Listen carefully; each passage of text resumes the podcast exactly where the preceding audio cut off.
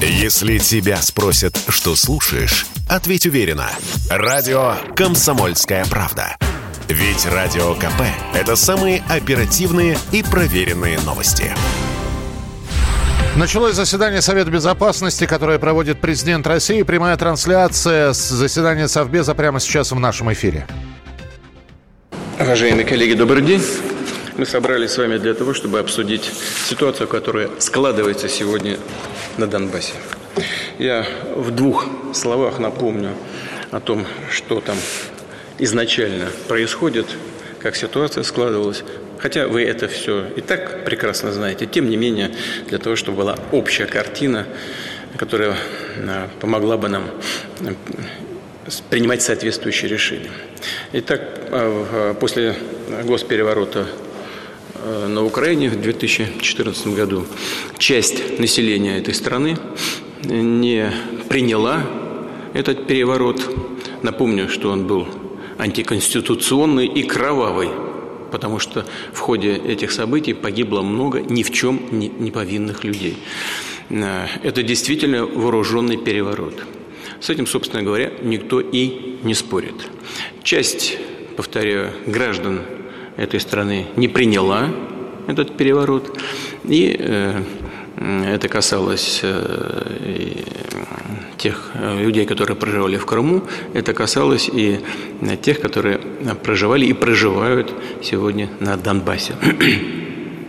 Люди заявили о, о том, что они формируют две независимые республики, Донецкую Народную Республику и Луганскую Народную Республику. С этого момента началось противостояние киевских властей и людей, проживающих на этой территории. В этой связи хотел бы обратить внимание на то, что Россия изначально делала все для того, чтобы мирными средствами, мирным путем разрешить все возникшие противоречия. Тем не менее, киевские власти дважды провели военные карательные операции на этих территориях. И, судя по всему, мы являемся свидетелями обострения ситуации в третий раз. Э, все эти годы, я хочу это подчеркнуть, все эти годы над людьми, которые проживают на этих территориях, фактически издевались. Постоянные обстрелы, блокада. Как вы знаете, проживающие люди, проживающие на территориях близких так называемому переднему краю, вообще вынуждены были перебраться в подвалы. Живут там сами вместе с детьми.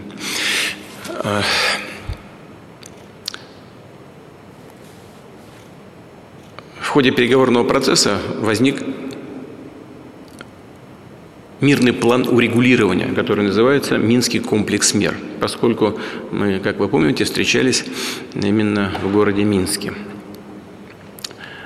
Но весь ход последующих событий показывает, что сегодняшние киевские власти не собираются его исполнять. Ну, более того, они публично об этом многократно уже заявили. И на самом высшем государственном уровне, и на уровне Министерства, министра иностранных дел, на уровне секретаря Совета Безопасности. Ну, в общем, ясно для всех. Реально по этому комплексу э, мер Минскому делать ничего не собираются. Э, тем не менее, Россия предпринимала и предпринимает до сих пор усилия для того, чтобы решить все сложные моменты и трагические моменты развития событий мирным путем. Но вот мы имеем на сегодняшний день то, что имеем. Наша цель, цель нашего сегодняшнего совещания заключается в том, чтобы послушать коллег и а, определить наши дальнейшие шаги на этом направлении, имея в виду и обращение руководителей Донецкой Народной Республики и Луганской Народной Республики к России с просьбой признания их суверенитета и постановления Государственной Думы Российской Федерации на эту же тему. С призывом к главе государства сделать это и признать независимость и суверенитет Донецкой Народной Республики и Луганской Народной Республики. Хочу вместе с тем отметить, что эти вопросы, безусловно, очень тесно связаны. Это разные вопросы, но они, тем не менее, очень тесно связаны с э, глобальными проблемами обеспечения безопасности в мире вообще и на европейском континенте в частности.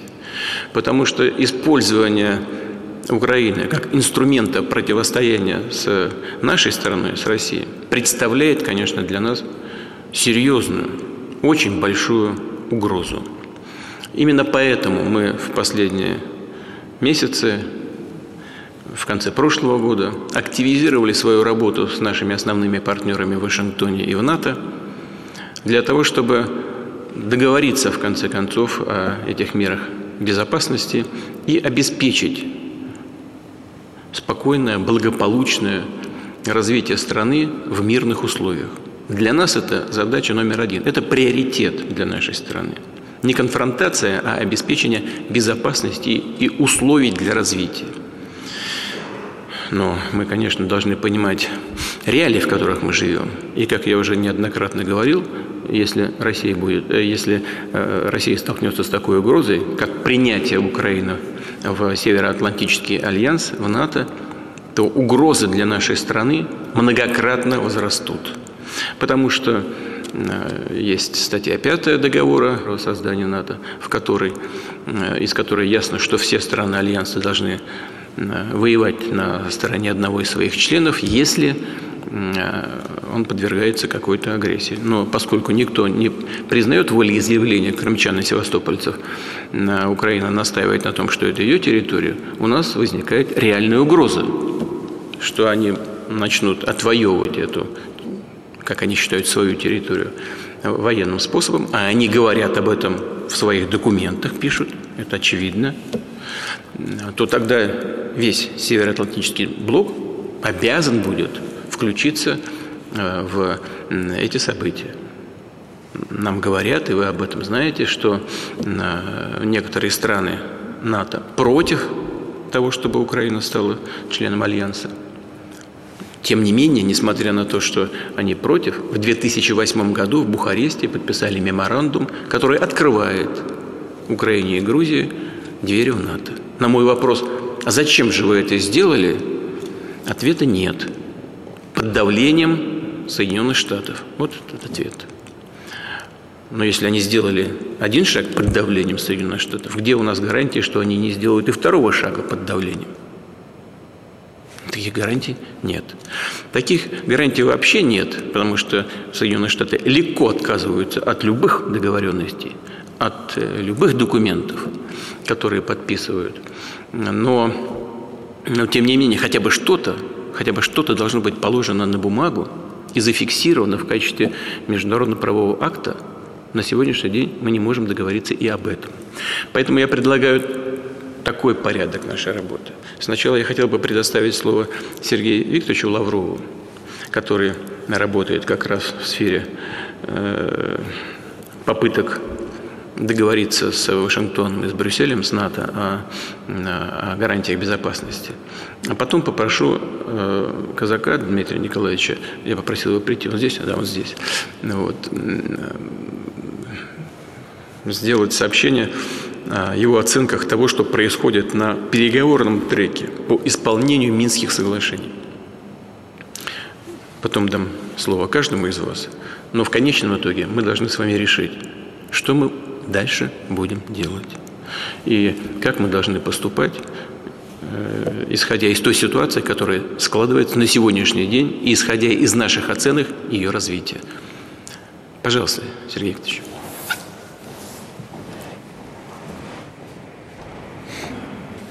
Уважаемый Владимир Владимирович, уважаемые коллеги, как я докладывал президенту неделю назад, мы подготовили э, оценку тех предложений по гарантиям безопасности, э, о которых Россия выдвинула соответствующие инициативы перед США и НАТО в декабре прошлого года. В конце января получили реакцию. Оценка этой реакции показывает, что э, наши западные коллеги не готовы воспринимать наши центральные предложения, прежде всего в том, что касается не расширения НАТО на восток, это требование отклонено со ссылкой на так называемую политику открытых дверей Альянса и свободу выбора э, государством способов обеспечения своей безопасности. Альтернативы этому ключевому положению не предложено ни в ответе Соединенных Штатов, ни в ответе Североатлантического альянса. Опорный для нас принцип неделимости безопасности, на который мы активно ссылались, Соединенные Штаты всячески стараются обойти и э, извлекая из него единственный элемент, который их устраивает, свобода выбора союзов, они полностью игнорируют все остальное, включая ключевое условие, которое гласит, что никто и при выборе союзов, и безотносительно союзов не должен укреплять свою безопасность за счет безопасности других. В этой связи в конце января направил всем нашим коллегам э, западноевропейским, членам НАТО, членам Евросоюза, а также Швейцарии, э, развернутые письма, где показал наш юридический анализ тех обязательств, которые были приняты в ОБСЕ на высшем уровне 1999 году, в 2010 году, а также в рамках отношений между Россией и НАТО, включая основополагающий акт 1997 года и Римскую декларацию, которая была в 2002 году одобрена на высшем уровне на, совете, на, совещании России и НАТО э, в практика Димары. Второй наш приоритет касается как раз того периода, когда завязывались отношения с НАТО, 97 год, э, и мы предложили, учитывая, что в тех документах 97 года было провозглашено, что Россия и НАТО более не являются противниками, и была выражена задача выстраивать партнерство стратегического характера в том числе, мы предложили вернуться на восточном фланге НАТО э, к конфигурации сил Альянса, к состоянию на 1997 год. Этот э, аргумент наш был отвергнут, как и первый, и причем э, нас тут же призвали в ответах э, натовцев прекратить оккупацию Крыма, вывести войска с территории Грузии, Молдавии и Украины. А, по Украине в целом выражена в этих документах поддержка Минскому комплексу мер, но в абсолютно таком стерильном ключе, без какой-либо готовности заставить Киев, добиться от Киева выполнять положение этого важнейшего документа.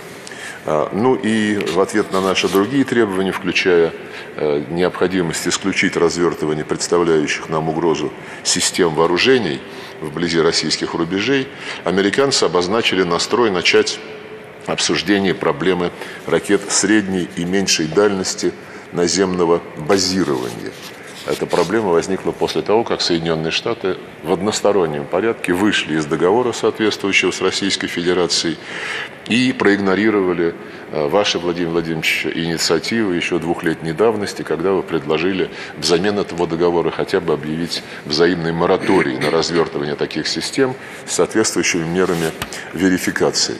Среди других идей, которые США и НАТО а, передали нам, это работа по некоторым аспектам уменьшения военных рисков, повышению транспарентности и предсказуемости.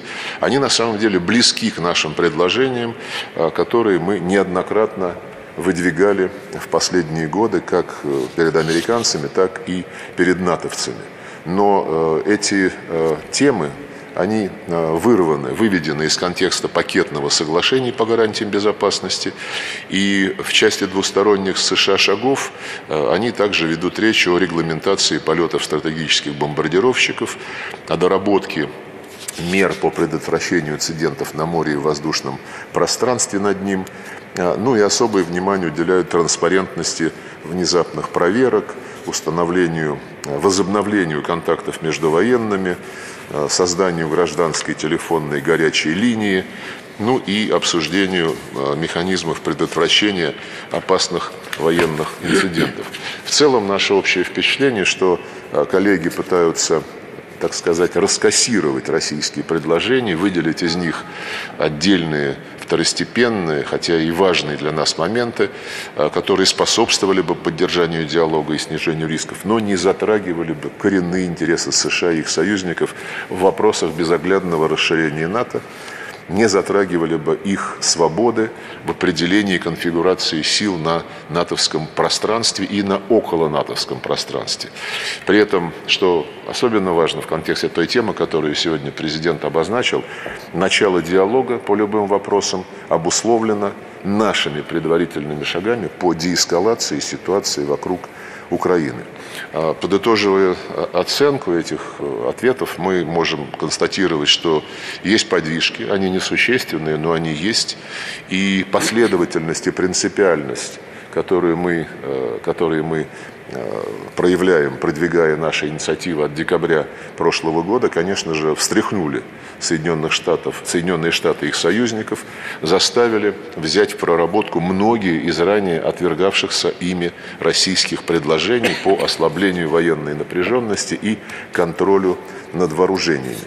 В этом контексте, как я вам докладывал, Владимирович, мы э, исходим из того, что работу нужно продолжать. Мы в изложенном мной духе подробно отреагировали на поступившие документы из Вашингтона и Брюсселя, но отреагировали только пока в адрес Соединенных Штатов, в том числе и прежде всего потому, что натовское направление мы рассматриваем как вспомогательное, э, исходя из того, что натовцы, конечно же, будут определять свои шаги, прежде всего, а может быть даже исключительно, в зависимости от того, какую позицию займет Вашингтон. Кстати, на недавно закончившейся Мюнхенской конференции по вопросам безопасности каждый западник э, провозглашал абсолютную приверженность единой позиции, единую позицию вырабатывают Соединенные Штаты, поэтому Мюнхен просто подтвердил, что говорить нужно с Вашингтоном. И э, именно этим мы сейчас занимаемся, направив одобренный вами э, ответ на американский документ. В этом документе мы подчеркнули главное, что наши предложения не являются э, чем-то вроде меню, из которого можно выбирать. Они, и, они не являются ультиматумом, просто они опираются на абсолютно очевидную вещь, что ситуация в мире – может быть решена только комплексно на данном этапе. Вы, Владимир подчеркнули, э, что и украинский кризис во многом э, зависит от того, как развиваются э, отношения между Российской Федерацией и ведомым, ведомым Соединенными Штатами Западом. И поэтому мы в нашем ответе подчеркнули целостность изначальной российской инициативы, готовы обсуждать и те вопросы, которые американцы вспомнили, о которых американцы вспомнили, в том числе с учетом наших прежних идей, э, но делать это мы будем исключительно добиваясь ответа на главные вопросы, которые нас беспокоят. Прекращение расширения НАТО на восток и рассмотрение конфигурации натовского присутствия на европейском континенте, прежде всего в Центральной и Восточной Европе, с учетом того, о чем договаривались в рамках Россия-НАТО.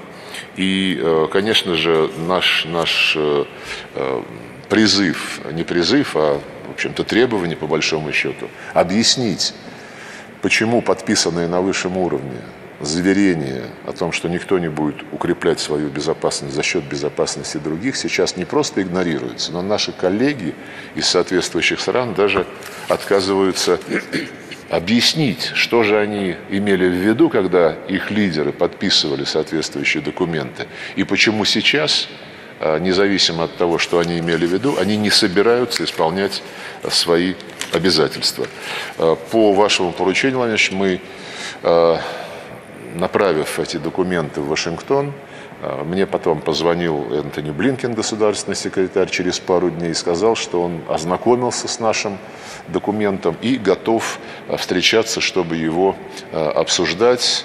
И американскую реакцию изложить и задать какие-то, возможно, дополнительные вопросы. Э, с вашего согласия такая встреча запланирована на нынешней неделе, 24 февраля в Женеве. Э, будем руководствоваться теми позициями, которые вы утвердили, которые вы отстаиваете в контактах со своими коллегами, и которые, конечно же, мы будем на уровне МИДа активно продвигать. Сейчас, секундочку. Э, я вот со своими коллегами как раз разговариваю на этот счет, и американский коллега э, заверил, что э, Украину не собираются принимать завтра, более того, возможно, какой-то мораторий, но ведь они считают, что Украина не готова сегодня, поэтому мой ответ был простой. Это, мы считаем, не уступка нам, это просто реализация ваших планов. Вы, вы считаете, что нужно подождать и подготовить Украину к вступлению в НАТО. Ну вот мораторий, ну, не для нас мораторий, вот для себя этот мораторий делает. В чем же э, движение в нашем направлении, в нашу сторону? Ну, пока такого не видно. Но вот вчера мы дважды разговаривали с президентом Франции, он уже ночью, сегодня, можно сказать, до двух часов ночи разговаривали, он э, уверяет, что в американской позиции есть какие-то изменения – но на вопрос, в чем они заключаются, он, к сожалению, ответить не смог. Вот э, я полагаю, что сначала нужно понять, в чем же э, эти изменения, если они есть. Потому что ваш, э, ваш коллега, наоборот, публично вот чуть ли не вчера заявил о том, что никаких подвижек по принципиальным вопросам, связанным с расширением, с возможным принятием других стран в НАТО, в НАТО включая Украину, у них нет. Я так понимаю это? Несмотря на множащиеся публикации э, в СМИ, причем в западных СМИ, э, текстов секретных документов, которые в начале 90-х, 90-м, 91 году обсуждались между западными коллегами, как с нами, так и между собой, несмотря на то, что оттуда четко следует э, отсутствие даже у Запада намерений, когда они в разговоре в узком кругу это подтверждали, расширять НАТО на восток – несмотря на это, тот же господин Столтенберг, который сейчас занимает пост генерального секретаря Североатлантического альянса, а, просто отвергает очевидные факты, рассекреченные из британского архива и опубликованные в журнале «Шпигель». Вот. И несмотря на, на все на это, они, ну, так сказать, насмерть стоят на недопустимости какого-либо ослабления вот этой самой политики открытых дверей, хотя вы не раз а, публично объясняли, что такой политики не существует, а есть возможность, предусмотренная в Вашингтонском договоре, при согласии всех членов НАТО предложить той или иной стране присоединиться к Альянсу при двух условиях. Если она соответствует критериям членства, и второе, самое главное, если она добавит безопасности Североатлантического альянса. То, что второй главнейший критерий давным-давно уже игнорируется, НАТО, это мы, мы знаем. Но насчет того, какие же новые идеи могут нам передать американцы и их союзники, э, мы исходим из того, что, как вы и сказали президенту Макрону, сначала нам надо понять, э, что американцы имеют в виду. И поскольку наши французские коллеги дают э, нам такую информацию, что у них есть понимание – Э, того, о чем Вашингтон э, может с нами говорить. Сегодня у меня запланирован, э, как вы и договорились с президентом Макроном вчера, телефонный разговор с министром иностранных дел Франции. И согласовывая время разговора, я попросил Министерство иностранных дел французское обеспечить, чтобы в этом разговоре он хотя бы чуть-чуть прояснил, что конкретно американцы, как они намекали французам, готовы с нами обсуждать. Понятно, спасибо. Значит, э, садитесь, пожалуйста. Благодарю вас. Э, сейчас выступит Дмитрий Николаевич Казак. Э, я просил его выступить с обзором того, что происходило на Минском треке урегулирования, так его назовем. А потом я попросил бы других членов Совета Безопасности высказаться, начиная с той реальной ситуации, которая складывается сейчас в народных республиках Донбасса. Пожалуйста, Дмитрий Николаевич. Уважаемый Владимир Владимирович, уважаемые коллеги, я не, не, не буду утомлять вас деталями этих тяжелых, безумно сложных переговоров по выполнению Минских соглашений. Скажу лишь одно, что сегодня Чуть-чуть стало... погромче, Дмитрий Николаевич. Сегодня очевидно совершенно стало, что ни Украине, ни их западным союзникам, ее западным союзникам Донбасс абсолютно не нужен на любых условиях. делается все для того, чтобы заморозить этот конфликт, для того, чтобы возложить на Российскую Федерацию и политическую ответственность за, они уже в общественном сознании ее возложили, и в украинском общественном мнении, и в западном, что Россия сторона конфликта. Это исключительно российско-украинский международный конфликт. А экономически возложить на, на Россию ответственность за содержание Донбасса. И вы знаете, многие знают, какие Э, астрономические суммы нам приходится тратить на гуманитарную поддержку э, этих территорий. Хочу сказать также, что то, что происходит на этих территориях, сегодня буквально свежая статистика, мы тоже не всегда, может быть, последовательно действуем, потому что благодаря тем мерам, той правительственной программе, на, на Донбассе сегодня мы имеем резкий, ну, имели накануне конфликта, резкий всплеск количества э, экономической активности, количества рабочих мест – резкое, резкое снижение безработицы, сегодня дефицит рабочей силы. Сегодня в два с половиной раза количество вакансий превышает количество э, безработных. Это тоже такой факт, наше там, стимулирование к переезду, наша э, выдача паспортов противоречит тем экономическим целям, которые мы преследуем. Но это так, на, на заметки на полях. Если говорить о Украине, очевидно совершенно, что э, Донбасс э, ни Украине, ни Западу не нужен, урегулирование конфликта не нужно, нужно замораживание конфликта. На любой гипотетический вопрос о том, что э, на как они смотрят на то, чтобы на любых условиях вернуть Донбасс в состав Украины, под контроль правительства Украины, у них это вызывает ступор, абсолютный ступор. Они не понимают, как на него отвечать. Просто молчат, опускают глаза. Что касается Донбасса, то, ну, наверное, даже нет необходимости объяснять те причины, которые политические, экономические, по которым... Нет, нет, вы нам расскажите, как идет переговорный процесс Переговоры... по, по Минским соглашениям. Вот как он, э, в каком, э, в каком состоянии находится на данный он момент? находится на нулевой отметке 2015 года. Я хочу напомнить, что в соответствии с комплексом, Минским комплексом мер диалог, диалог о э, будущем режиме, статусе Донбасса в составе постконфликтной Украины должен был начаться на следующий день после завершения отвода тяжелых вооружений.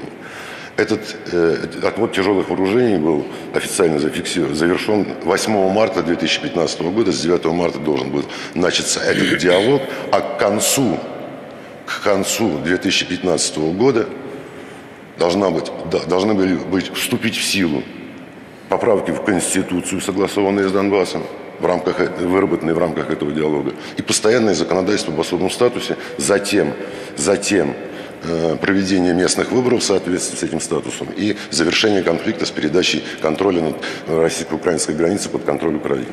Это то, что должно было быть. Этот диалог не начат. Украина держит в глубоком секрете, каком, э, каким она видит, видит статус Донбасса. Ну, очевидно, из тех переговоров следует, что она видит его обычный, э, обычными э, муниципальными районами э, Украины с обычными правами и полномочиями, без, вся, без всякого особого статуса. Для них это, э, они убедили уже и украинское общественное мнение, что Минские соглашения в этой части являются неприемлемыми. Они случаем, если, мы создадим, если будет создан такой прецедент, что есть какая-то территория, обладающая особым статусом, особым полномочием, правом на языковое определение, плюсом там, своя собственная милиция и влияние на правоохранительную э, украинскую систему, то этот прецедент будет распространен на другие области Украины. Такой запрос есть, особенно в западных частях Украины, на э, федерализацию э, или э, автоматизацию отдельных э, территорий э, Украины. Они в этом убедили всю Украину, и они с этого не сойдут. Они на, на минских переговорах, в других международных форматах шепотом в зале переговоров заявляют о приверженности Минских соглашениях, но в общественном мнении выходят за дверь э, кабинета переговоров и публично заявляют, там, что Минские соглашения неприемлемы, что они являются удавкой на шее, что они мешают урегулировать конфликт на Донбассе. Вот. Но я вчера вот в очередной раз разговаривал, как я уже сказал, с французским коллегой. Он утверждает, что э, действующее руководство Украины готово к выполнению Минских соглашений и, более того, вносит какие-то конструктивные, новые, свежие идеи по их выполнению, в том числе по, по проведению выборов по известной формуле нынешнего президента господина Штайнмайера президента ФРГ? Ну, я еще раз говорю, что сказать, за 8 лет они уже научились, они попадают часто в глупое абсолютно такое конечное положение, лгут очевидно, там, так сказать, да, Минских соглашений, эти Минские соглашения, все документы, которые сегодня представлены в контактной группе в нормандском формате, они ну вот на, написано одно, написано черное, они говорят, нет, это же белое написано. Я уже говорил там, так сказать, неоднократно им, что может там молоком что-то записано, давайте утюгом прогреем. Ну, вот яркий пример был самый последний, 17 сентября прошлого года, говорит, Россия страна конфликта. Хорошо, давайте, записывайте, что Россия страна конфликта. Запишите обязательства, которые должна выполнить Россия по Минским соглашениям, как страна конфликта. Мы не знаем. Украину спрашиваю, вы считаете Россию стороной агрессором? Вы можете сформулировать, помогите немцам и французам. Мы предпочитаем, чтобы это сделали немцы и французы. В конечном итоге французы и немцы говорят, а может Россия сама придумает себе обязательства по Минским соглашениям? Мы не знаем. Вопрос следующий, ну для иллюстрации. Говорю, ладно, облегчим вашу участь. Что не выполняет или отказывается выполнять Донбасс по Минским соглашениям? Потому что Донбасс реально заняли наступательную позицию, у них предложение по выполнению Минских соглашений огромное множество на столе переговоров. Не знаем, что не выполняет Донбасс. Сформулировать не можем, вы сами придумаете. То есть, вот не знаем, я... то есть не знаем, что не, не знаем, что не выполняет Донбасс именно в рамках Минских соглашений? Да, конечно. Конечно, у них нет позиции ни по одному вопросу. Они не знают, какие обязательства должны быть нести Россия, какие обязательства должна, э, должен выполнить или отказываются выполнять а Что Донбасс. касается пунктов, поясните нам еще раз, пунктов 9, там, 11, 12 там написано, что э, э, решения должны приниматься в диалоге с этими консультации, с консультациями и в диалоге с этими республиками. Что вот по этому вопросу?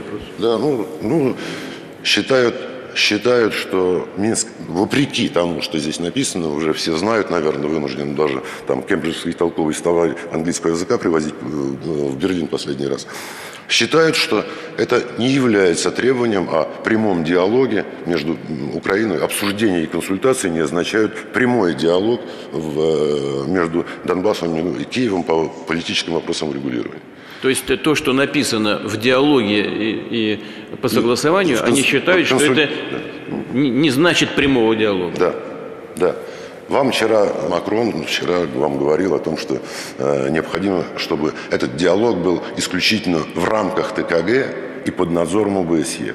Это тоже надуманная проблема, потому что этот диалог происходит исключительно в рамках трехсторонней контактной группы, где модератором является ОБСЕ. Это надуманная проблема, которая никаких э, такой проблемы не существует. Все предложения Донбасса вносятся в ТКГ, через ОБСЕ. Все э, под председательством ОБСЕ пытаются обсуждать, пытаются их обсуждать. Но э, представители Украины просто в то время, когда представители Донбасса что-то говорят, отворачивают голову и не слышат. Когда им задают вопрос, ответьте, они говорят, если Россия что-то спросит, мы ответим. Когда Россия спрашивает, когда внесение будет изменения в Конституцию, это было у нас лето, года два назад в Берлине, когда будет изменение внесения в Конституцию в соответствии с Минским соглашением украинцев. На Украине на следующий день началась такая истерика, что Укра... Россия вмешивается во внутренние дела Украины, требует, предъявляет ультимативные требования о внесении изменений в Конституцию Украины. Это суверенное право Украины, и никто не имеет права в это вмешиваться. То есть правильно мы вас понимаем, да? Это такое... А, правильно мы вас понимаем. Напрямую разговаривать с республиками киевские власти не хотят. Да. Говорят, что намерены это делать в диалоге с Россией.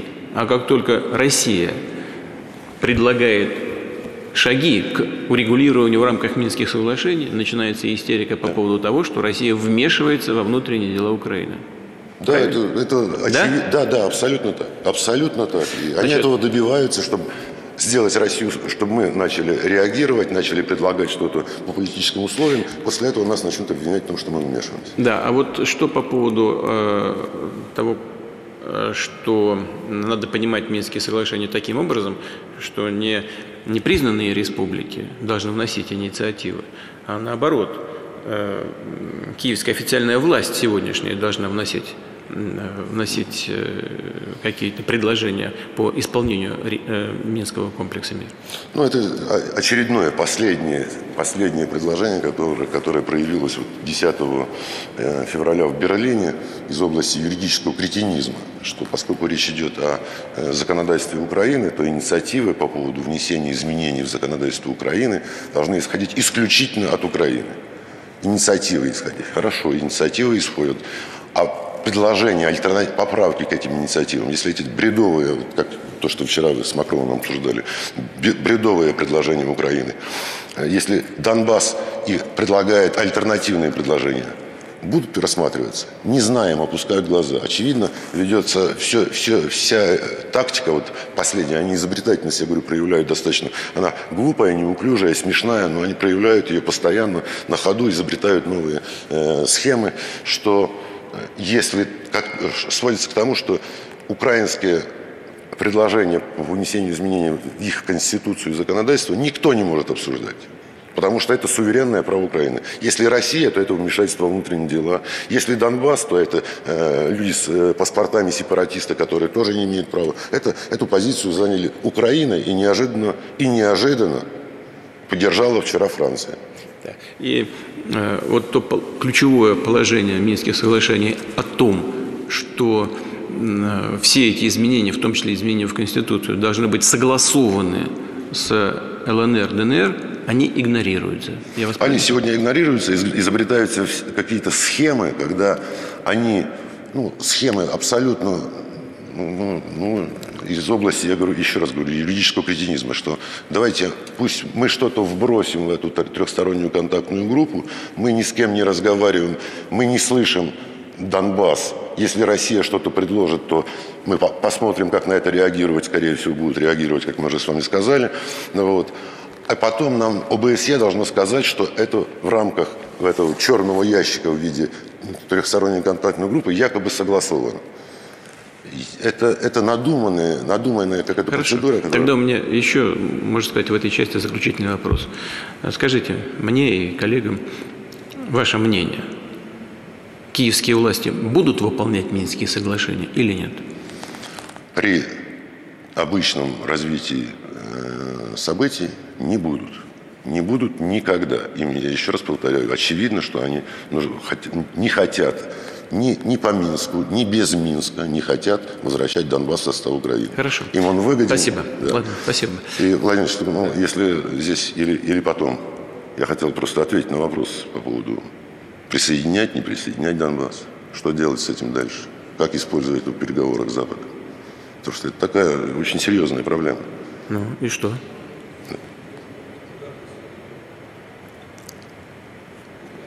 Ну, давайте мы сейчас вот давайте, ограни- ограничимся думаю, пока вот, э, вот вашим вот выступлением. Этим, да, по поводу, а потом, да, потом Дмитрий думаю, ограничимся вашим поговорим. выступлением по поводу, по поводу э, вот, хода переговорного процесса э, в рамках Минских соглашений и вашей оценки перспектив. Мы так поняли, что, по вашему мнению, перспектив никаких нет. Ну вот, тем не менее, условно, перспектив развития этого переговорного процесса в рамках Минских договоренностей. Спасибо. Так, теперь я бы попросил, э, попросил э, директора Федеральной службы безопасности Александр Алексеевич, вас доложить о той ситуации, которая складывается сейчас на границе, в том числе и по по тому, э, как э, пограничники фиксируют э, количество перешедших на нашу сторону людей, беженцев. Ну и по ситуации на границе. Уважаемый Владимир Владимирович, ну мы видим, как деградирует обстановка на территории двух республик, Донецкой и Луганской народных республик, о том, что там увеличилось количество обстрелов – прежде всего, так, что представляет угрозу жизни гражданского населения. С учетом этого обстоятельства значит, э, началось движение беженцев в сторону э, границы России. И на сегодняшний день э, на 9 часов утра из Донецкой и Луганской народных республик на территории Российской Федерации вышло 68,5 тысяч гражданского населения. Пограничники фиксируют именно эту цифру. Мы находимся в прямом контакте с представителями органов власти субъектов, которые занимаются работой с беженцами. Это первое. Второе.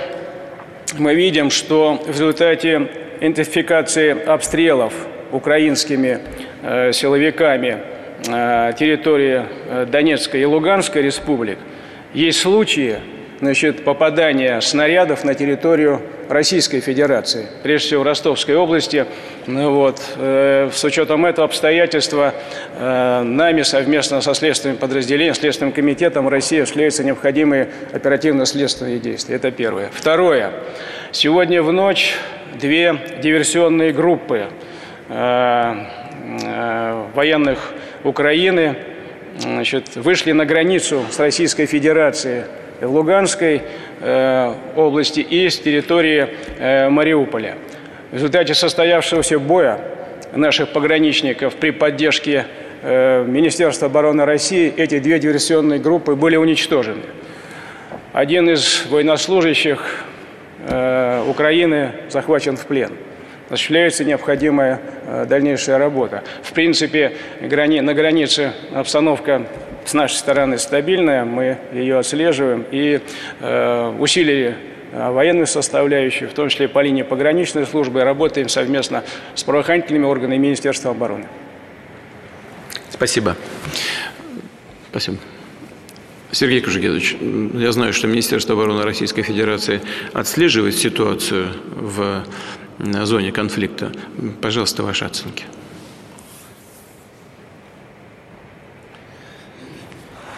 Уважаемый Владимир Владимирович, уважаемые коллеги, если говорить о оценке того, что происходит сегодня, за 19-20 февраля более 107 обстрелов, более 70 из них это тяжелое вооружение, 122-миллиметровые а, орудия, минометы. А, в результате действий как диверсионных групп, так и э, действий артиллерии город Донецк фактически э, отсутствует вода. В всяком случае, 90% в городе воды нет. То, что касается Луганска, две трети города отсутствует газ. Фактически все люди, которые проживали по той зоне соприкосновения, э, которая была, они вынуждены эвакуироваться. При этом э, небольшая часть людей, которые все-таки вынуждены работать там, оставаться там на месте, потому что есть предприятия непрерывного цикла, э, к сожалению, страдают. Буквально сегодня на автобусной остановке в результате попадания артиллерийского снаряда погиб шахтер. Э, за последние сутки, точнее за ночь, а за ночь в общей сложности, если говорить на всех направлениях, только за ночь больше 40 обстрелов. А Все это в основном по нашему взгляду, как мы видим, и э, как докладывают э, специалисты, это по заранее, заранее намеченным целям. То есть это не стихийный огонь, это огонь прицельный, и они понимают, куда они бьют. В этой связи хотел бы коротко доложить, Владимир о том, что на сегодняшний день сосредоточено и сконцентрировано на границах Луганской и Донецкой области со стороны Украины. В общей сложности 59,3 тысячи военнослужащих, которые сосредоточены у границ Луганской и Донецкой области. По в результате ваших переговоров и переговоров долгих и продолжительных по выполнению мер безопасности э, войска и тяжелая техника должны были, особенно тяжелая техника, должна была быть отведена от линии соприкосновения на дальность того самого выстрела, чтобы это не достигало населенных пунктов. Сегодня мы наблюдаем концентрацию наоборот – возвращение этой техники на прежние позиции. Что там на сегодняшний день есть? 59,3 тысячи военнослужащих по вооружению а, пусковой установки .У, 345 танков, 2160 боевых бронированных машин, 820 орудий артиллерии и минометов – 160 реактивных систем залпового огня, в том числе установки «Смерч». Помимо этого не могу обратить, не обратить внимание, что сюда не входят те самые национальные батальоны, националистические батальоны, о которых много говорят и много пишут, и которые по совершенно объективным нашим данным э, плохо управляются руководством страны и руководством и командованием на местах. Естественно, исходя из этого, действуют э, так, как они считают э, нужным, на свой взгляд, оттуда и появление тех самых диверсионных групп, которые прорываются в разных местах, оттуда и э, совершение разного рода терактов, какими являются и подрывы автомобилей, подрывы линий электропередач, подрывы подстанций, газопроводов и прочих вещей. Вне событий Луганской и Донецкой области хотел бы обратить внимание членов Совета Безопасности на заявление господина Зеленского о том, что они предполагают и хотели бы вернуться, в, э, вернуть себе статус ядерной страны. Не буду говорить державы, но страны. Это крайне опасно. Опасно по нескольким причинам. Первое – это то, что за долгие годы советской власти и пребывания в составе Советского Союза – там были созданы возможности по созданию таких, такого оружия. Не только оружие, но и его носители. А, кстати сказать, если а, упомянуть о том, что тактическое оружие, ядерное оружие находится на территории Германии, то здесь оно вполне может появиться и вполне может появиться на тех носителях, которые сегодня уже есть. Я упоминал точку У, совершенно спокойно ставится. То есть есть оборудование, есть технология, есть специалисты, э, которые могут э, и имеют возможности, на наш взгляд, гораздо больше, чем возможности у Ирана и Северной Кореи, о которых говорят на всех уровнях и занимаются соглашениями о том, чтобы эти страны были денуклеизированы. К этому добавляются те самые национальные, националистические подразделения, батальоны, которые по всей Украине и э, я думаю, ни для кого не секрет, во многом они э, управляют той ситуацией, которая э, возникает в тех или иных местах, в тех или иных городах и областях Украины. Я имею в виду и все, что связано с крайне радикальными националистическими взглядами, крайне радикальными призывами по э, и Донецку, и Луганску, и по э, Крыму, ну и, конечно, по э, нашей стране. В целом ситуация крайне напряженная. Мы видим с 14 февраля наблюдаем более активную фазу или усилия по проведению самую верхнюю часть Э, из всей ступени боевой готовности. Э, это говорит о том, что э, готовятся либо большие серьезные провокации, либо готовится силовой вариант решения вопроса по Донбассу, как минимум. Это и смена мест дислокации тяжелой техники артиллерии, смена радиочастот переговорах ну и помимо этого, конечно, все, что связано, или в первую очередь связано э, с той активностью на э, передней линии, я имею в виду обстрелы. Такого не было давно, и мы фактически э, почти вплотную подошли к показателям там 14-15 годов. Спасибо, Владимир. Спасибо. Так, уважаемые коллеги, по, по линии переговорного процесса, связанного с самим урегулированием на Донбассе, думаю, что всем э, понятно, какова там ситуация. Э, на сегодняшний день она тоже достаточно подробно описана и директором службы, Федеральной службы безопасности и министром обороны. Нам нужно ответить на вопрос, который поставлен давно и зафиксирован в обращение Государственной Думы к главе государства. Вопрос о признании Донецкой Народной Республики и Луганской Народной Республики.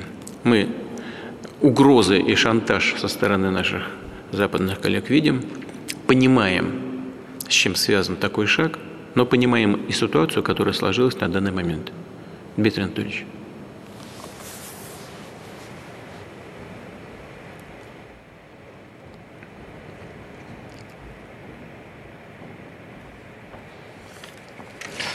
Уважаемый Владимир Владимирович, коллеги, а, только что и Владимир Владимирович, выступавшие охарактеризовали общую ситуацию, которая сложилась и в сфере обеспечения безопасности нашей страны, имея в виду попытки Североатлантического альянса и Соединенных Штатов Америки окончательно перекроить карту мира в свою пользу, выдвинуться на наши рубежи и практически а, поставить нас в безвыходное положение.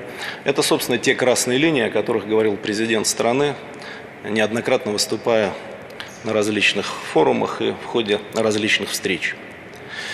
А, если говорить о ситуации, которая сложилась вокруг Донецкой Народной Республики и Луганской Народной Республики, то совершенно очевидно, что, во всяком случае, на мой взгляд, что подтверждается выступлениями коллег, эти территории, в принципе, Украине не нужны. Во всяком случае, это разменная карта в торговле за статус Украины. Жители этих территорий никакой поддержки и помощи от украинских властей уже много лет не получают, наоборот, подвергаются массовым репрессиям, которые заключаются в обстрелах, в лишении их элементарных благ, в нарушении элементарных прав человека. По совокупности того, что происходит, можно сделать вывод, что комплекс мер, которые зафиксированы в Минских соглашениях, выполняться не будет. Более того, по понятным причинам, даже при наличии давления со стороны иностранных государств, типа Франции, Германии, по всей вероятности, нынешнему режиму на Украине, а именно действующему президенту, такого рода исполнение не нужно, поскольку оно будет препятствовать его переизбранию на должность президента. А он этого хочет больше всего на свете. И поэтому не в его интересах следовать тем соглашениям, которые были достигнуты. Об этом вы, Владимир Ильич, только что говорили, когда и он, и его секретарь национальной безопасности и обороны без обиняков публично говорят, что это вредные соглашения. А потом продолжают пудрить мозги Э, нашим западным коллегам, когда они во время личных встреч или телефонных переговоров получают от него ритуальные заявления в пользу выполнения этих самых Минских соглашений.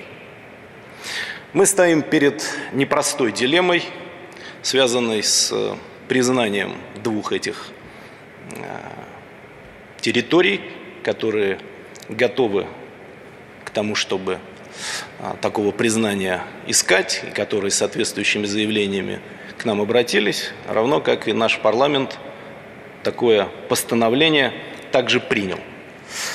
Я неплохо помню 2008 год, а, могу говорить с учетом некоторого опыта, с учетом того, что мне пришлось тогда принять непростое решение о признании Южной Осетии и Абхазии в качестве самостоятельных субъектов международного права, то есть наделить их, с нашей точки зрения, во всяком случае, международной правосубъектностью. Мы знаем, что происходило потом, я сейчас, естественно, об этом говорить не буду, здесь есть огромное количество сложностей, есть проблемы. В то же время совершенно очевидно, что это позволило, скажем прямо, сохранить жизни сотням тысяч людей, которые живут на этой территории. И э, в известной степени это был урок для НАТО, для а, ряда европейских стран, который заключался в том, что так поступать с Российской Федерацией нельзя. Сегодня ситуация и сложнее гораздо, и в чем-то, может быть, даже и проще. Объясню. Сложнее, потому что масштаб потенциального конфликта несопоставим с тем, а, с которым а, мы столкнулись в 2008 году.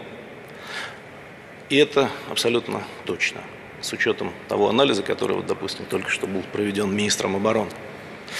С другой стороны, а, в чем-то нам проще, потому что мы тогда не знали, какова будет реакция Были разговоры разные, мои разговоры. Владимир Владимирович беседовал с президентом Бушем тоже. А сейчас мы знаем, что будет происходить. Мы знаем все проблемы, все трудности, все те предложения по санкциям, которые многократно из всех утюгов, так сказать, транслируют в наш адрес. Мы понимаем, что давление будет запредельным, но мы понимаем и каким образом этому давлению противостоять. В этом смысле этот горький опыт за 14 лет, в общем, как мне представляется, нам пошел впрок. Этот опыт показал, что будет трудно, и здесь я уже дам свою оценку персональную, а, но через некоторое время при умелом управлении ситуацией, а мы, подчеркиваю, как мне представляется, под руководством президента этому научились, а, это напряжение, которое сейчас просто а, вибрирует вокруг нашей страны, оно все равно так или иначе будет спадать.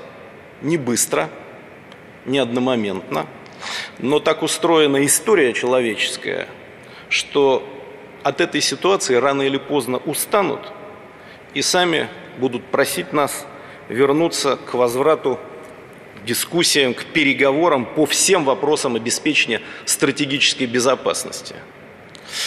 Здесь, знаете, как у Булгакова в известном произведении, никогда не просите, сами придут э, и все предложат. Вот э, приблизительно в таком ключе события развивались в 8-9 году. Сами пришли и сами предложили восстановить отношения во всех направлениях. Потому что, скажем прямо, Россия для мирового сообщества, для наших друзей в Соединенных Штатах Америки, в Европейском Союзе значит на порядок больше, чем Украина. И это понимают все, в том числе и украинцы. Поэтому Конечно, острых углов нам всегда нужно избегать, но все-таки законы жанра таковы, что через некоторое время, скорее всего, а, ситуация, связанная с признанием соответствующих территорий, будет охлаждаться. Это нам показывает предыдущий опыт. Я хотел бы отметить то, о чем сегодня еще не говорили – элементарная вещь, но исключительно важная. На территории двух этих непризнанных образований в настоящий момент проживает около 800 тысяч граждан Российской Федерации. Я в данном случае имею в виду, Владимир не русский мир даже, который мы всячески опекаем, помогаем, поддерживаем, а граждан Российской Федерации. Граждан, которые живут в другой стране. Это наши с вами люди. Подчеркиваю, не только люди, говорящие на русском, а это граждане нашей страны. А, всем очевидно, что, например, при возникновении всяких разных проблем а, вокруг американских граждан, когда одного там где-нибудь захватят, американцы проводят спецоперации. Поэтому, как мне представляется, мы этот факт, как члены Совета Безопасности, игнорировать не можем. Поэтому, на мой взгляд, если а, ситуация будет развиваться по такому пути, о котором я только что сказал, а никаких признаков улучшения нет, то единственным выходом в этом случае останется признание правосубъектности соответствующих территорий, что находится всецело в э, компетенции президента страны, вот, но а, по тем признакам, которые мы сейчас видим, а, эта ситуация, по всей вероятности, улучшаться не будет. А, мы говорили, Владимир Ильич, мне кажется, что а, очень важно, чтобы соответствующее настроение еще выразило наше общество, граждане нашей страны, поскольку мы все живем в одном доме, Все это связано с большими процессами и с а, военной компонентой. Но, насколько я знаю, а, подавляющее большинство граждан нашей страны такой шаг поддержали бы. Спасибо. Спасибо. Э, значит, э, уважаемый Дмитрий Анатольевич, пожалуйста, садитесь. Э, и ко всем сейчас хочу обратиться. Каждый из вас знает, Я специально, хочу это подчеркнуть, специально ни с кем из вас заранее ничего не обсуждал. Ваше мнение заранее не спрашивал. И то, что происходит сейчас, это происходит прямо, что называется, с чистого листа, потому что я хотел узнать ваше мнение без всякой как бы, предварительной со стороны подготовки. Вот это считаю чрезвычайно важным и прошу в этой связи высказаться председатель Государственной Думы. Вячеслав Викторович.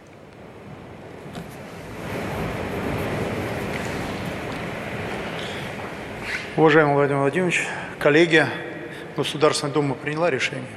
Мы обратились к вам.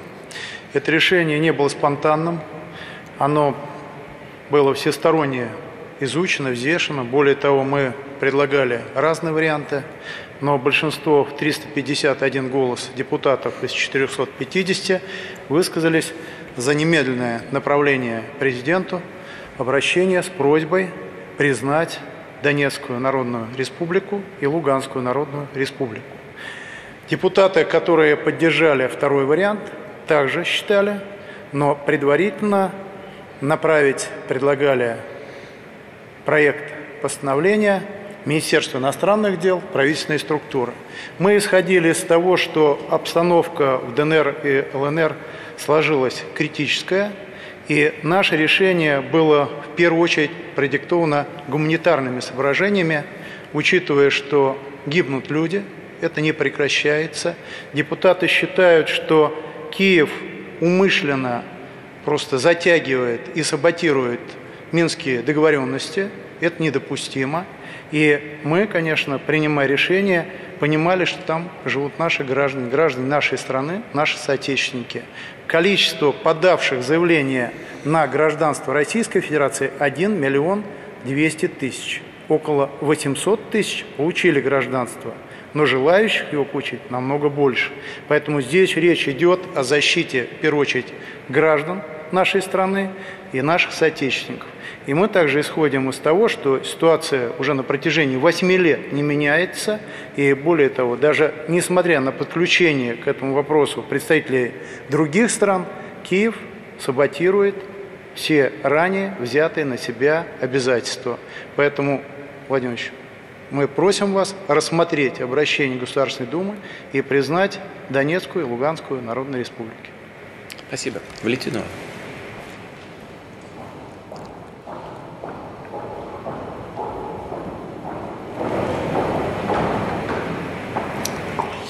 Уважаемый Владимир Владимирович, уважаемые коллеги, э, семь лет на наших глазах в центре Европы происходит гуманитарная катастрофа. Все, э, все эти годы э, реальный геноцид, блокада, невыплата пенсий и пособий, обстрелы. И семь лет Россия последовательно – на всех уровнях выступала за политическое, дипломатическое решение э, внутриукраинского конфликта, по сути, прекращения гражданской войны.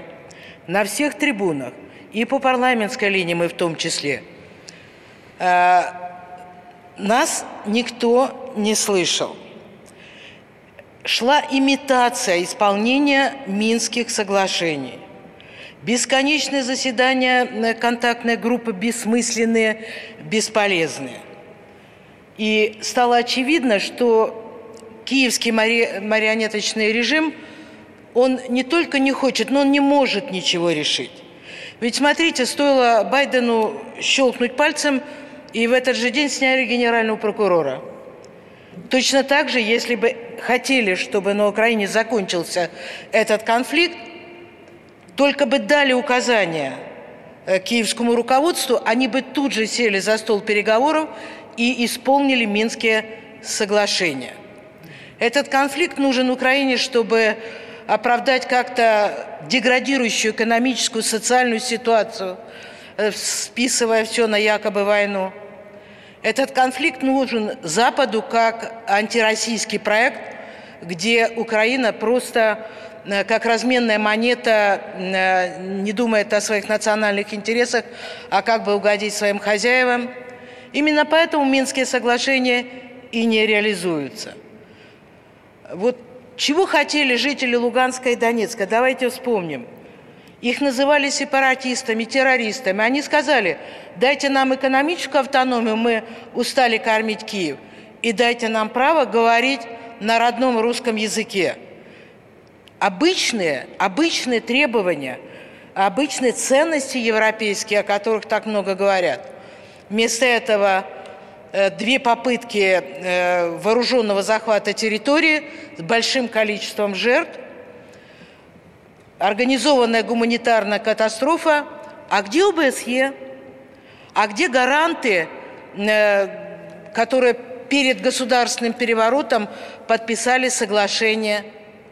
Собираются главы государств Германии, Франции, России, принимаются решения. Ни одно из них – даже попытки не было исполнить. Формула Штайнмайера. Ну, казалось бы, такой простой, понятный документ, очередность действий.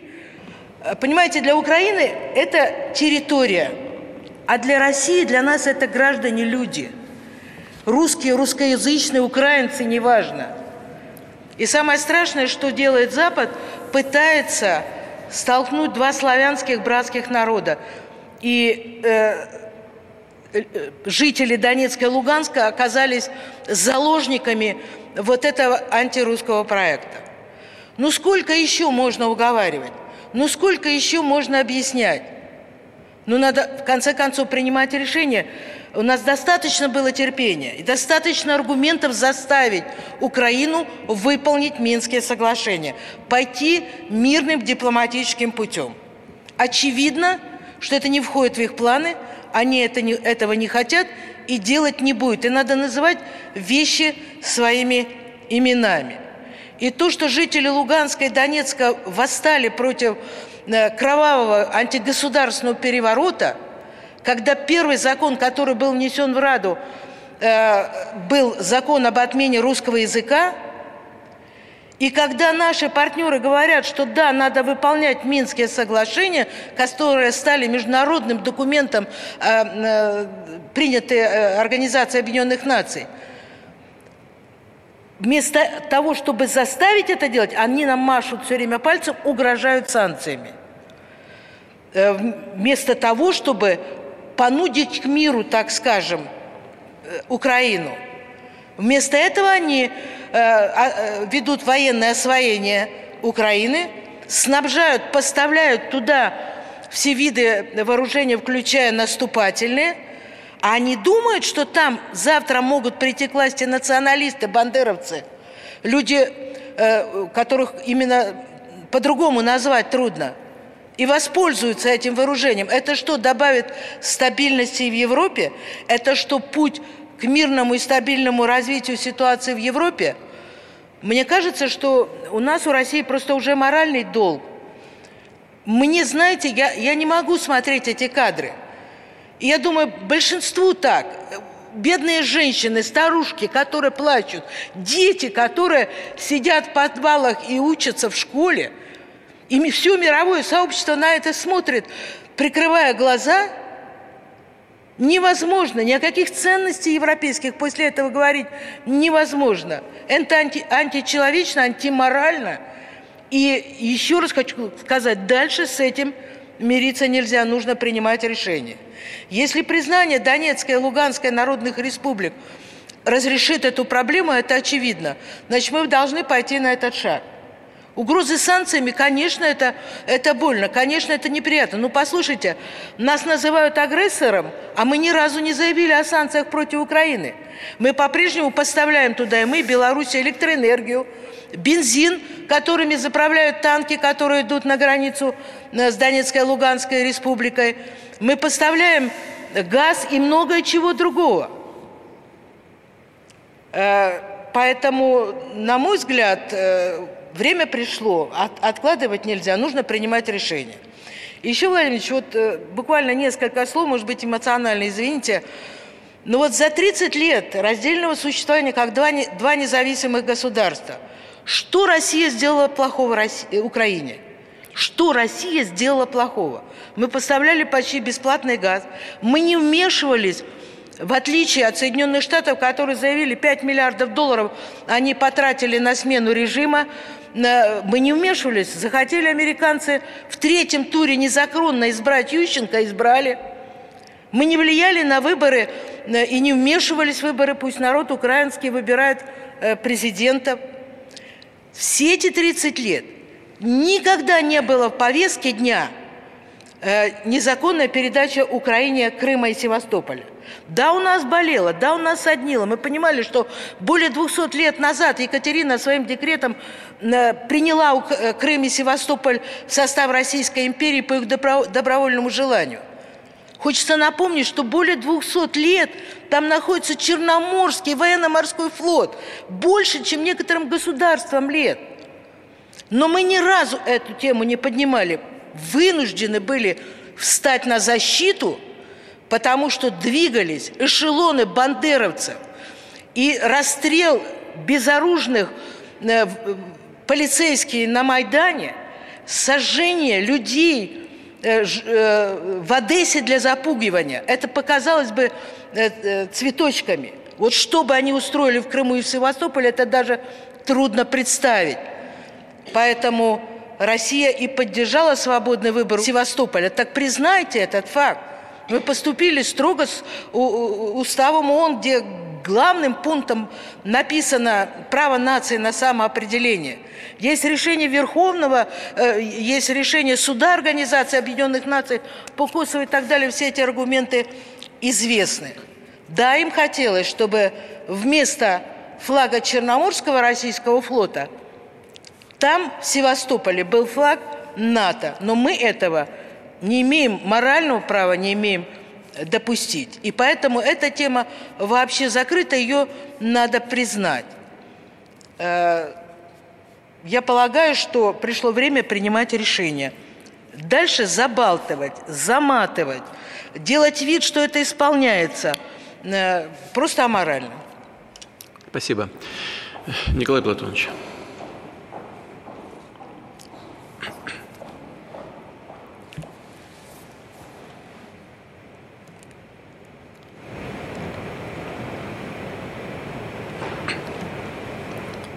Уважаемый Владимир Владимирович, уважаемые коллеги, вопрос, который мы сегодня обсуждаем, он исключительно актуальный, но я позволю себе несколько шире э, взглянуть э, на эту тему. Соединенные Штаты Америки прописали Россию в своих докториальных документах так же, как и Китай, врагом. И практически везде ведут именно такую работу и с той точки зрения, что мы их враг. Хочу также подчеркнуть, что мы говорим, мы ведем переговоры с НАТО, мы ведем переговоры с ОБСЕ, мы ведем переговоры с Евросоюзом, а, с руководителями стран Европы. Переговоры вести надо, но переговоры надо вести с США. Все остальные будут делать то, что скажут США. И НАТО будет так делать, и ОБСЕ, и Евросоюз и так далее. Поэтому основной только переговорчик, переговорчик, с кем надо вести это дело, это Штаты.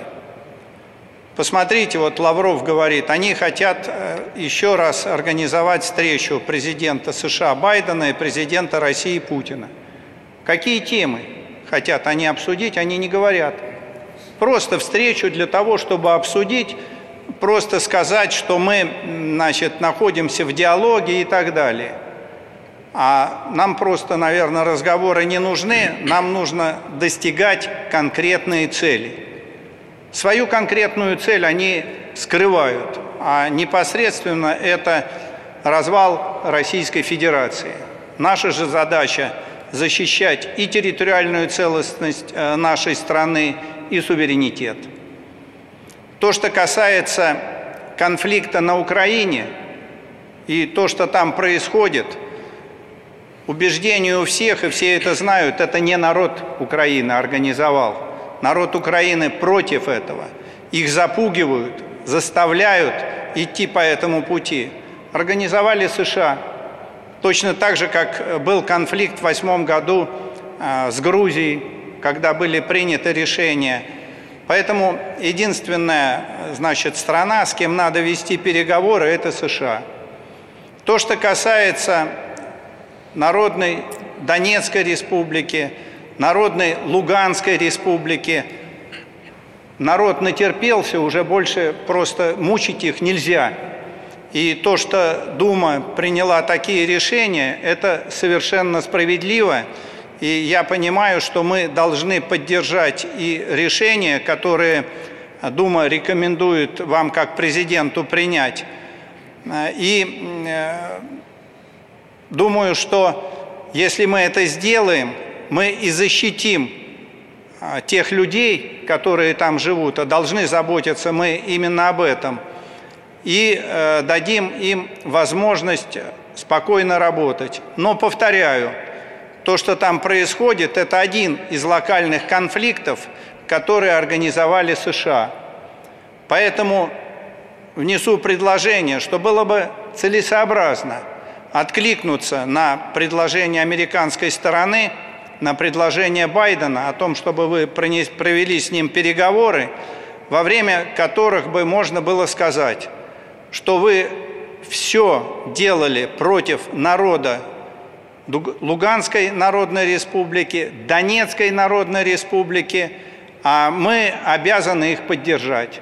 Если вы способны в кратчайший срок, можно обозначить там 2-3 дня, прекратить всю эту кровавую бойню, мы будем вести с вами диалог, и, значит, э, пусть тогда народ развивается, и пусть договариваются и реализуют не дорожную карту Минских соглашений, а план, чтобы по каждому пункту был краткий срок, что это сделать.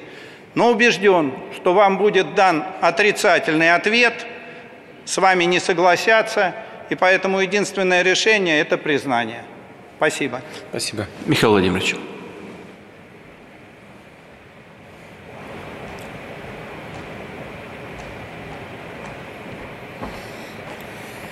Уважаемый Владимир Владимирович, уважаемые члены Совета Безопасности, мы уже много месяцев ведем подготовку к возможной, соответственно, реакции к признанию ЛНР и ДНР. Я имею в виду в первую очередь это импортозамещение и анализ всех рисков, с которыми мы можем столкнуться в случае принятия таких решений.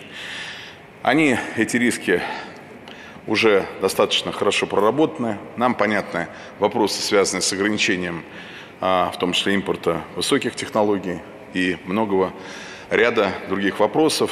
Также сформированы соответствующие группы в министерствах и ведомствах под руководством Минфина по тому, каким образом уже в случае принятия таких решений реагировать, какие должны приняты быть решения совместно, в том числе с Центральным банком.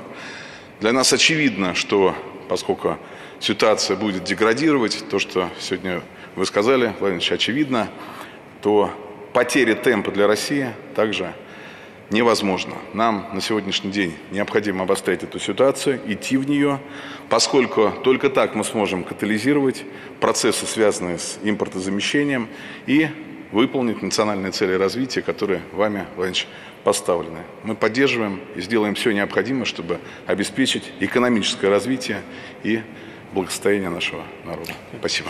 Поддерживаете обращение? Призна... Э, я скажу, что я вот сейчас э, выслушал то, что сказал Николай Платонович. Считаю, необходимо, конечно, довести нашу позицию, если хотите катализировать ее, и в случае никаких подвижек, если не будет, признавать ЛНР и ДНР. Спасибо. Спасибо. Спасибо. Э, Сергей Евгеньевич.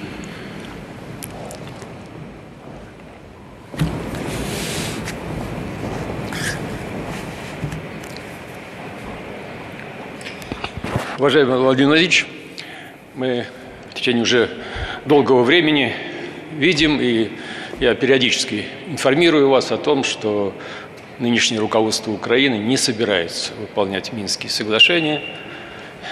Президент Украины и в своем кругу заявляет о том, что на публику он про Минские соглашения может говорить все, что угодно, говорить о том, что он придерживается Минских соглашений – но на самом деле выполнять их не собирается. То же самое в беседах с западными лидерами.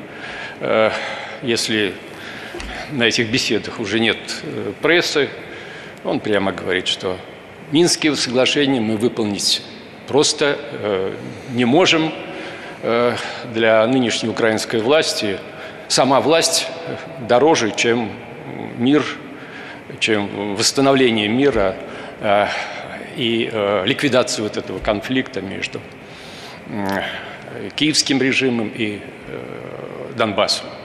Теперь,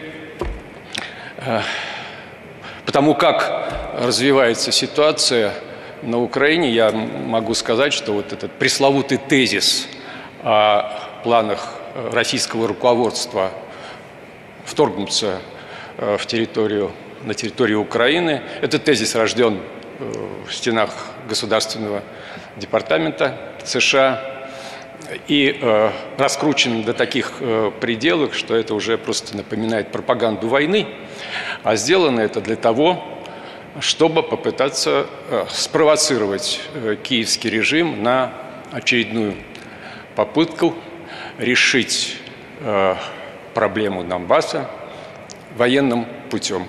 Этого допускать, конечно, мы просто не имеем права.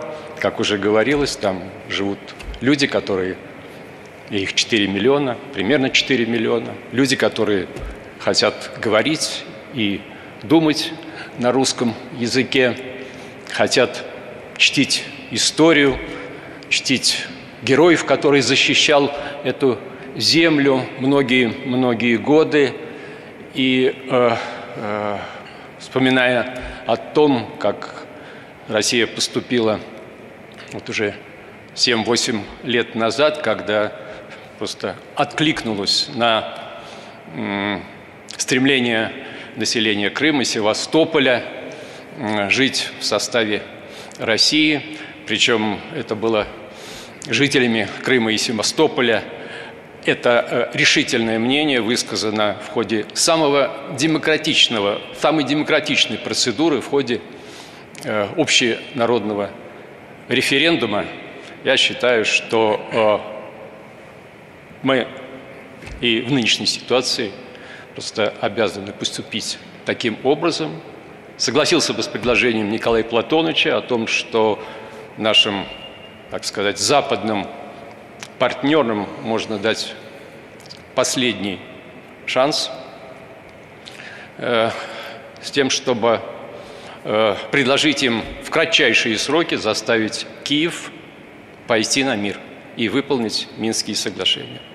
В противном случае мы э, должны принять то решение, о котором сегодня говорится. Значит, в противном случае вы предлагаете начать переговорный процесс? Нет, я... Э, э, или, при, или, или признавать э, суверенитет их. А я... Я говорите, говорите, предла... говорите прямо. Я поддержу предложение о э, признании... Пред...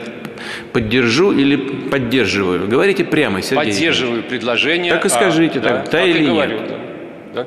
Поддерживаю предложение о вхождении Донецкой и Луганской народных республик в состав Российской Федерации. Да, мы, об этом, мы об этом не говорим, мы этого не обсуждаем. Мы говорим, мы говорим о э, признании их независимости или нет. Да. Я э, поддерживаю предложение о признании независимости. Хорошо, пожалуйста, садитесь. Спасибо. Владимир Александрович.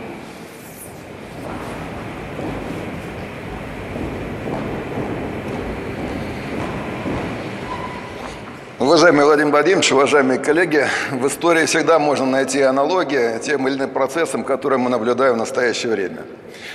Вот точка зрения сегодняшних, прошлых киевских официальных властей, что они были вынуждены в той непростой ситуации подписать Минские договоренности, потому что они были загнаты в угол, что Минские договоренности – это сродни акту капитуляции. Ну тогда, коллеги, в кавычках, давайте сделаем аналогию историческую. Вспомним май 1945 года. Германия подписывает акт о капитуляции и 7 лет не выполняет этот акт.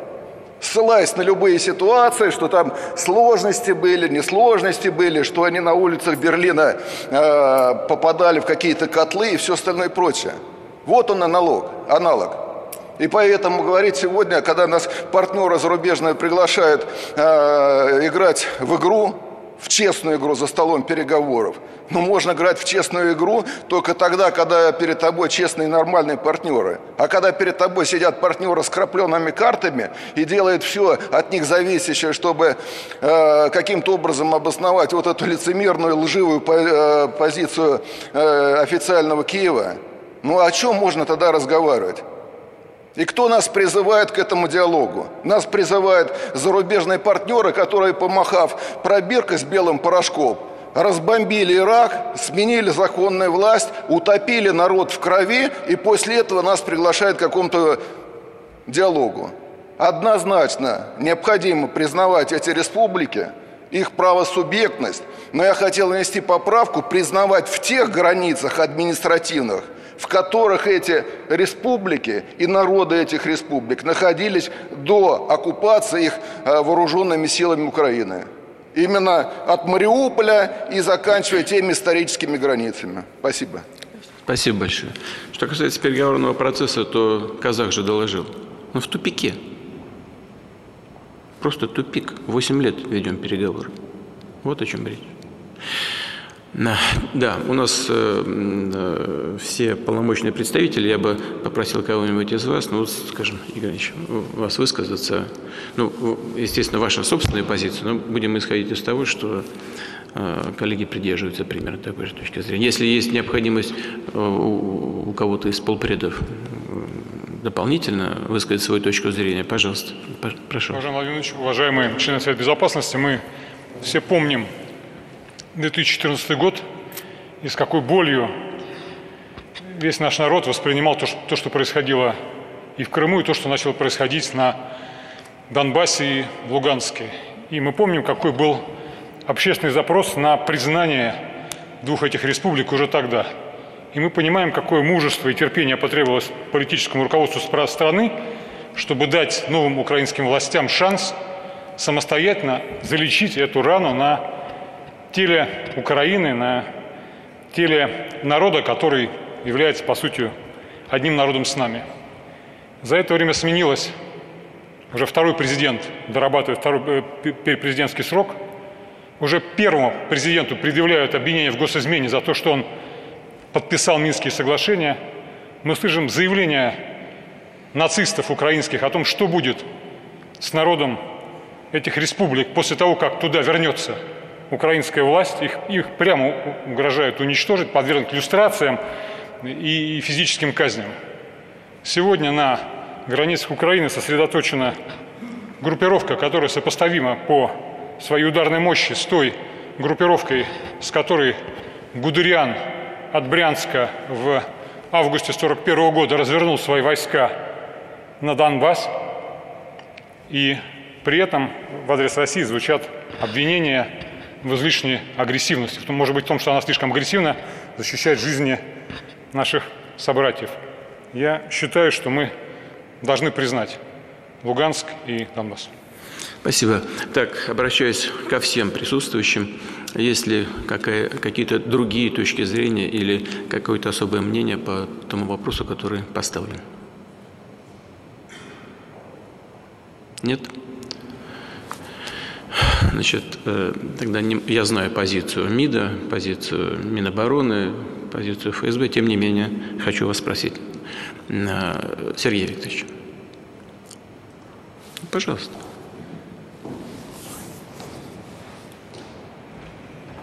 Здесь уже прозвучали все аргументы в пользу принятия этого решения.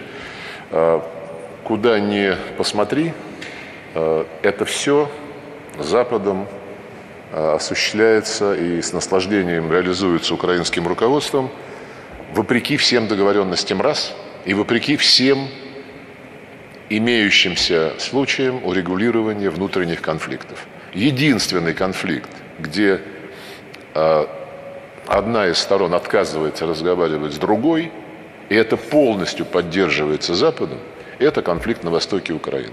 Возьмите Кипр, Турецкая республика Северного Кипра – Там идет переговорный процесс, он посредничает. Возьмите даже Мали, где сейчас вот у французов там проблемы возникли, правительство говорит с повстанцами. То же самое в Эфиопии. Белград, Приштина.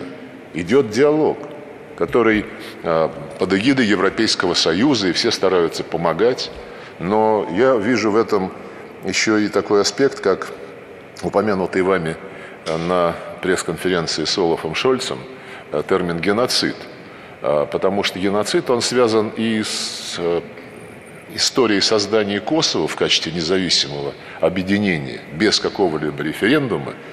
И то, что сейчас пытаются поддерживать откровенно неонацистский бандеровский режим на востоке, в Киеве, это тоже проявление геноцида и в том и в другом случае – проявляется, если хотите, атака на славян, на православных и в случае с Украиной конкретно на все русское, а, что противоречит, как мы всех прекрасно знаем, Конституции Украины, но не, мешает э, киевским режимам один за другим принимать законы, ужесточающие требования к запрету, по сути дела, русского языка не только э, в школах, в институтах, но и в повседневной жизни. А, ну и я очень надеюсь, что мы тем самым пошлем сильный сигнал русскому миру. Мы не можем а, смотреть равнодушно, все уже 8 лет, на то, как издеваются над нашими соотечественниками, над нашими гражданами.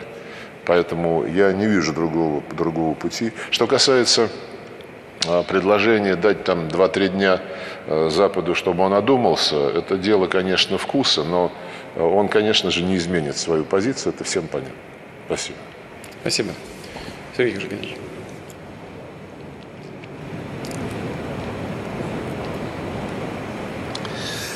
Владимир 2022 год. И уже 8 лет люди научились жить в подвалах. От мала до велика. За это время не выполнен один из этих пунктов – выполнен единственный, когда развели э, и отвели э, украинские войска. И то он выполнен в расчете на то, что Украина считает, что они э, придет тот день, они соберутся силами, получат возможности и реализуют этот вопрос силовым путем. Следующая страница этой картины или этой книги – это накачка вооружением Украины. Она продолжается с непонятными целями, с непонятными задачами. У них и так оружие там столько, что хватит на много разного рода больших и маленьких конфликтов, которых они с завидной, завидным упрямством устраивают на территории и Луганской, и Донецкой э, республик. Но когда каждый день прибывает по 4, по 5, а были дни по 8 рейсов – оружие, современного оружия. И когда говорят, что это оборонительное, ну, мне трудно представить себе, что те же самые джавелины – это э, оборонительное оружие. А их там уже больше, Владимир больше, чем в некоторых странах-членах НАТО. И это говорит о том, что никто не собирается выполнять никакие Минские соглашения, все готовятся решить этот вопрос силовым путем. В этой ситуации – я считаю, что нам не оставили выбора, поэтому я однозначно говорю «да», «да», надо признавать. Спасибо.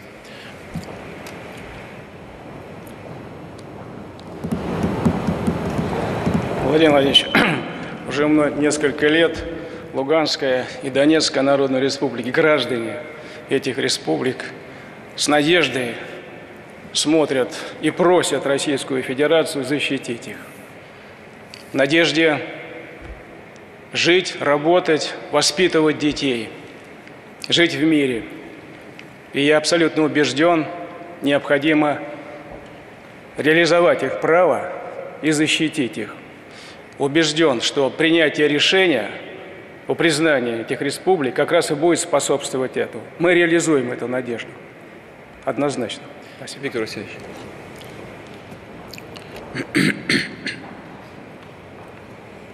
Уважаемый Владимир Владимирович, уважаемые коллеги, вот канцлер Германии высказался в том духе, что разговоры о геноциде населения Донбасса вызывает смех. Вы знаете, ну я бы хотел посмотреть, как бы он высказался, если бы на этой территории жили граждане Германии и ежедневно подвергались обстрелам. Как бы он сказал, и как бы он смеялся над этим.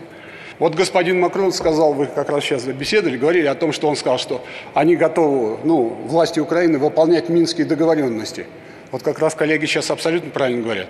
Они заявляют, что нет. Более того, они говорят, Зеленский уже заявляет о готовности создать ядерные арсеналы. Так к чему мы придем? В то же время, вот мы не граничим с Украиной, у нас нет границы с Украиной. Это граница американцев, потому что они хозяева в этой стране. А эти все у них вассалы. И то, что они так накачивают их оружием, то, что пытаются сейчас создать ядерный арсенал, нам тогда в будущем это аукнется. Конечно же, признание этих республик обязательно. И хочу сказать, э, нам нужно идти дальше для того, чтобы защищать свою страну. Я все сказал. Спасибо. Хорошо, спасибо. Уважаемые коллеги, я э, ваше мнение услышал. Э, решение будет принято сегодня. Я вас хочу поблагодарить за э, эту встречу, за это совещание. Если тебя спросят, что слушаешь, ответь уверенно. Радио «Комсомольская правда». Ведь Радио КП – это самые оперативные и проверенные новости.